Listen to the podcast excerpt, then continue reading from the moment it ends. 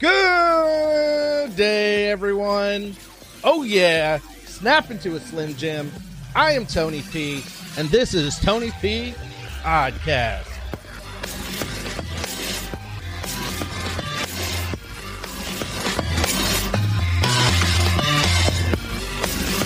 Had you ever come across a story and you think to yourself, that should be on that Tony P Oddcast show? Well, you can go to TonyPOdcast.com and click on the button that says Submit a Story. Let's do it. Let's get into it. Let's get it going. The Independent, which apparently is a publication, the story's out of Michigan. Police in Michigan have arrested a 70 year old man who allegedly plotted to steal a U.S. Coast Guard helicopter. You with me? And rescue hospitalized coronavirus patients. Ha! I had to read that one like three times before I recorded to get it right. What? Huh. Jesse T. McFadden from Michigan was charged with four felonies following a series of events that started around 8 a.m. on a Sunday morning. McFadden told dispatchers that he would shoot up a police department, head to a hospital, shoot out the power, and demand keys to the ambulances.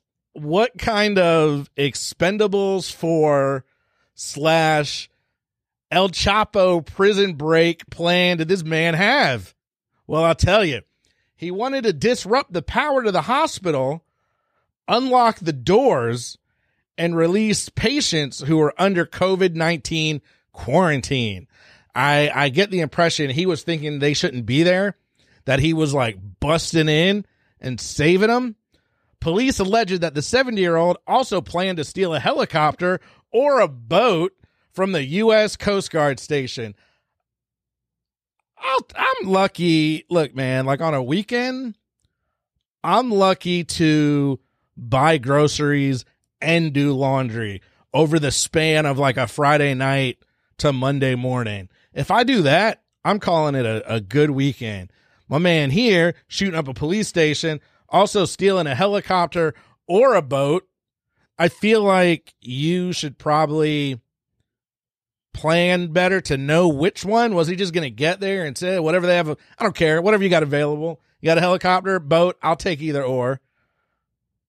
McFadden actually arrived later at the Coast Guard station and could be seen in surveillance cameras stationed outside the security gate. You know, I hate that word, su- surveillance. he was trying to punch in the code. Did he have the code? Or was he just like boop, boop, boop, boop, boop? Dang, I'll try again. He was trying to punch in the code and then he had called them and made threats he was going to ram the gate. This is one dude, one 70 year old dude who an army of maybe it's Arnold. That's all I can guess is that it is Arnold Schwarzenegger. Arenac County Central Dispatch warned police about Mr. McFadden's motives with concerns that he was an ex Michigan militia member armed with guns. Oh. I honestly missed that in the first first read through. It makes so much sense now. Mr. McFadden departed the Coast Guard station before Michigan State Police noticed his vehicle parked at a gas station. Lieutenant Wenning said the driver's side door was open, the engine was running, and there was a shotgun on the passenger seat. Anyway, they caught him. Mr. McFadden, the ex Michigan militia member who was armed with guns, who wanted to shoot up a police station and break into a hospital and steal a helicopter, was confronted by authorities when he walked out of the gas station. He was then tasered, arrested, and taken into custody.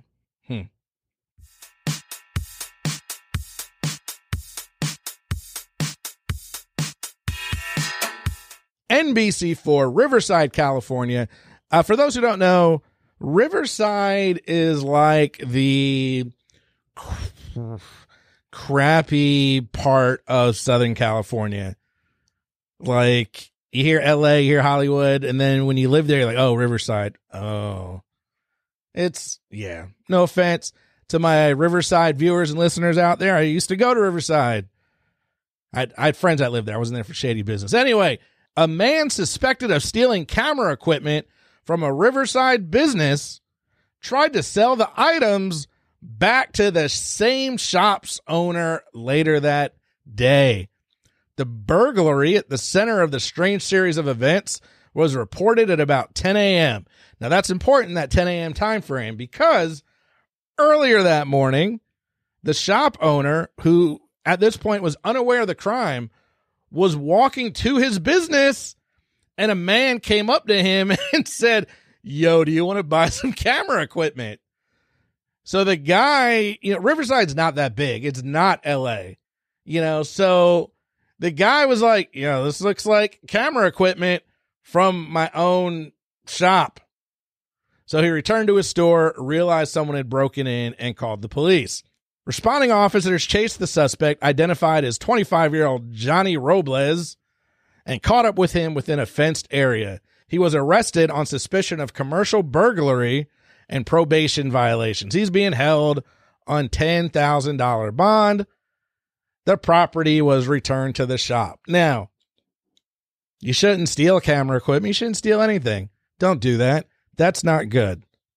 I am against that. But if you decide to go down that road, you decide to go down that route, that path of stealing things, sell it to a pawn shop, sell it to your friends, sell it to a stranger.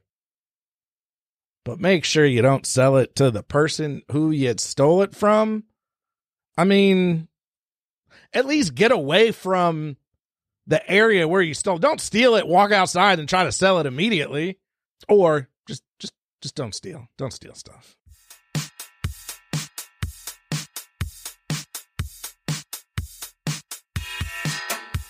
This was definitely the most popular story of the week. I, I kept scrolling across this.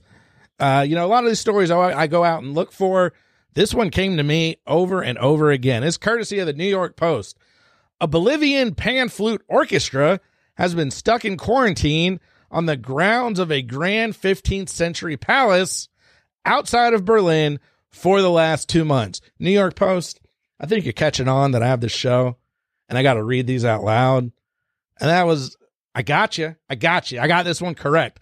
Now, I still can't say uh, burglary and I have a hard time with surveillance, but I got your, your convoluted sentence. Over 20 members of the Orchestra Experimental de Instrumentos Nativos have been stuck on the grounds and buildings of Rheinsberg Palace, a castle complete with moat, which has housed generations of German royals. The group arrived in Germany on March 10th, expecting to perform at the März Music Festival the same day Germany announced its ban on large gatherings. Swiftly, followed by a full country Germany lockdown. All right. Well, that happens. But then a week later, Bolivia closed its borders. That's messed up, man. Like, you, you can't call, you know, if I try, if I got locked out of the country and called the United States, they probably wouldn't care. There's no, I, I, I guess there's not a Bolivia, Bolivian consulate in Germany. I just feel like if you call Bolivia, like, hey, y'all, um, you, I know you know we weren't out, but we're stuck.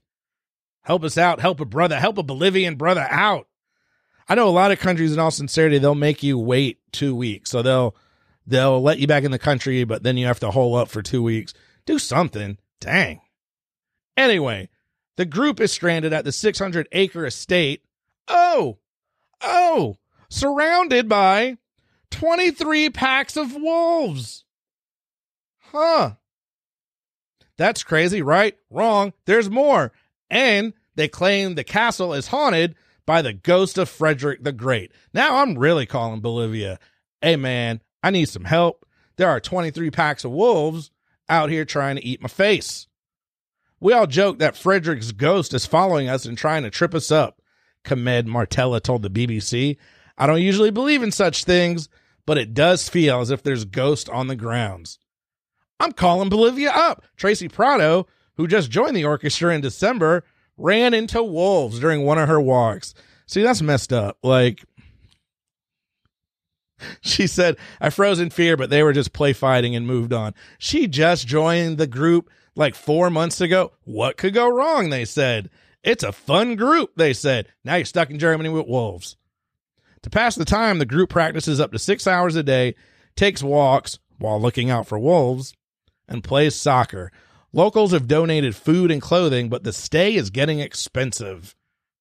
Berno Odo Polzer, the director of Mayor's Music, estimated to the BBC that costs have exceeded $35,000 a month. On what? Is the castle rental? How many people? What did I say? 20 people. Is the castle rental like 30 grand a month? Are they charging these people? I don't know. I, I would imagine you have a few outfits, wear them through the course of a week, wear each outfit twice, you know, back to back, wash it over the weekend, keep it going, keep it moving. Unless, uh, you know, or, or unless they're eating a ton, I don't get it. Uh, good news is Germany's allowing international flights, but Bolivia isn't. The Bolivian embassy. Oh, there is a Bolivian embassy. The Bolivian embassy. Oh, see, there is a Bolivian embassy. What are they doing? They told the BBC it's trying to get the orchestra out by early June by way of Madrid, but they didn't comment on how they would get from Rheinsberg to Madrid. Why is this so complicated? It get a bus. You've already spent 40 grand on a castle. Just get a bus. Oh, wait, wait. Germany to Madrid. Yeah, you can drive that. Get a bus. Do something. In the meantime, there are worse places to be trapped, according to Miguel Cordoba. When I wake up, I watch the sunrise over the forest and the lake. Back home, I only hear the sound of traffic. That's a good way to look at it. Although, back home, you don't have 23 packs of wolves trying to eat your face. Also, question time. How do they know it's specifically 23 packs of wolves? Who's out there counting the wolf packs? And do wolves like, do they hang out in other packs? Do they have wolf friends? So, like, are you counting the same wolf twice? It's just very interesting to me that they were so specific. Just, I would have, I'd be like, yo, there's a bunch of wolves. I don't know, one pack, 40 packs. There's a bunch of wolves. There's specifically 23 wolves and one ghost.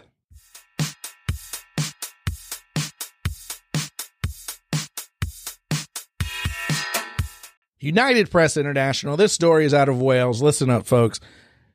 If you've listened to this podcast even once, just once, just once, then you know if there are animals on the loose, we're covering it here on Tony P. Oddcast. I don't know who we is. It's really just me. But the royal we, we're covering wild groups of animals. We just had 23 packs of wolves in a previous story. Last episode, uh, uh, 200 goats. Episodes before that, more goats. So, not to keep you wondering, you know, and, and this episode, no different. Out of Wales, a wandering herd of cows. All right. This week, cows. A wandering herd of cows. One with a plastic chair stuck over its head paraded into a Welsh town and ended up stampeding through the streets. Noah Williamson, 12 years old, captured video of the herd stampeding through Southgate Gower after he and his brother fled to get out of the way of the cows. Now, I love these stories, but all these these United Press, someone gets a video, they put it on Instagram, and the article is just a paragraph telling you about the video. Case in point, the video shows the cows running through the street, with one of the bovines towards the rear moving a little slower due to a plastic chair being stuck over its head. We just established that earlier, that one had a chair. I, for one, as the reader, believed it. I didn't need them to reiterate it. So, just in case you missed it, one has a chair over its head. Angharad Williams said the cows belong to her uncle, who's apparently out of town. She said the herd is known to roam, but the stampede was unusual. Just last week, the goats got out because the goat owner was out of town. Who are these people with herds of animals who keep leaving out of town, not locking the door, not asking their neighbors to check the animals, and they keep getting out? I feel like we got an international problem on our hands. Also, how are the animals, how do they know how to, to wait? Oh, this person's out of town. You know, did they just think it was a regular day or did they know, oh, they've been gone for a while? Now's our chance to escape. and parade through the streets of Wales? And then why did one put a chair on its head? Speaking of update, Angharad Williams said the cow with the plastic chair on its head was able to shake itself free when it headed back towards its usual grazing area. I was not concerned. I thought it was funny. Um, but I know there's a lot of people that obviously don't want the animals harmed. It's okay. The chair has been removed. Now go go lock up your damn animals. Or what? You know, tell you what, don't. Don't lock them up. Just send me the stories and send me the videos, TonyPodcast.com, every time they run free. I want to know.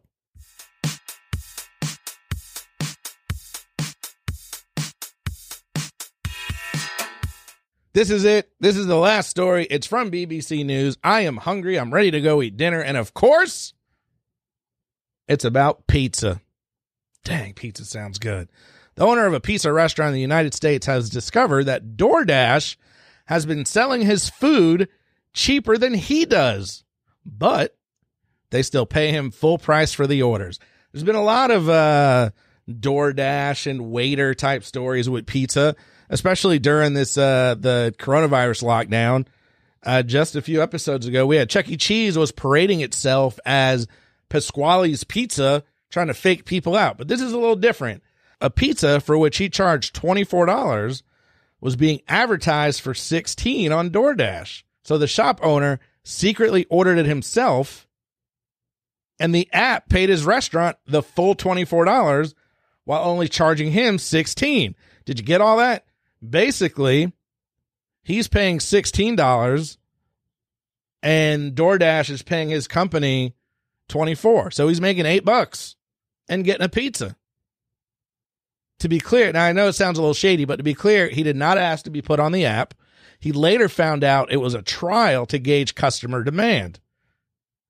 Come to find out, this isn't the first time it's happened. Small business owners, keep an eye out if you don't expect your company to be on DoorDash. Content strategist Ranjan Roy said he first heard about the situation last year when his friend started receiving complaints about deliveries, although his restaurant didn't deliver.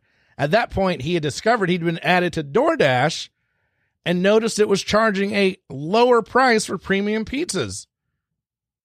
This is a different guy, but when he found this out, he ordered 10 pizzas, paid 160, had them delivered to a friend's house, and DoorDash paid him 240. Huh. The next time the restaurant prepared his friend's orders, they boxed up just cheese pizzas. They ordered deluxe, but they're like, yo, we're just throwing cheese pizzas in there to save some money. And again, paid 160, got 240 back. I was genuinely curious if DoorDash would catch on, but they didn't, wrote Mr. Roy. DoorDash did not respond to the BBC's news request for comment. So, come to find out, Mr. Roy found out after the fact this was all the result of a DoorDash demand test. So, what is that? They have a test period where they scrape the restaurant's website and don't charge any fees to anyone. And they do this to be shady. They do it to be slick. So after they they get a bunch of people to order from your restaurant, they can go to you, DoorDash, and say, Hey, check it out. We had a bunch of people sign up for your order. Now, what I don't get is when you work at, I don't know, Tony's Pizza and the dude shows up and says, "Hey, I have a, a pickup for DoorDash for for Henderson." Are you not like what? We don't do DoorDash. And people come in, they usually have the shirts, the bag, all that stuff. Who knows? Now the big question is, how can DoorDash afford to do this? Welp, come to find out, DoorDash is backed by an investment giant called SoftBank, which just recently posted a record-breaking loss of nearly 13 b b billion with a B $13 billion. So basically, they're just, they have a ton of money. They're pumping it into this DoorDash, hoping it works. Sounds like it's not. But that, that's, that's not the fun part of the story. Here's where it gets good. If you may have been wondering, when's the story get good? Right now. When asked about the $13 billion loss, Chief Executive Masayoshi Son reportedly compared himself to Jesus. The billionaire said during an investor call, Hey, Jesus was also misunderstood, but he, he said it in Japanese. That is some Kanye West, Jesus level stuff. Fortunately, he later apologized. However, you can't take that back. And he's still out $13 billion. But that's it for the show. I think I'm going to go open up a small business and um, sign up with DoorDash.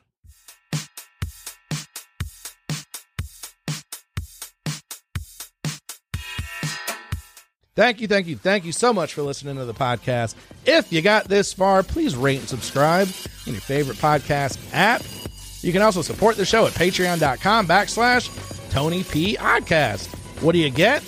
You get commercial free episodes of the podcast and early access to the videos. Yeah, there's videos now, so keep an eye out. Until next time, you may have had a bad day, but at least you're not stuck in a haunted castle with wolves trying to hunt you down. 23 packs of wolves to be exact.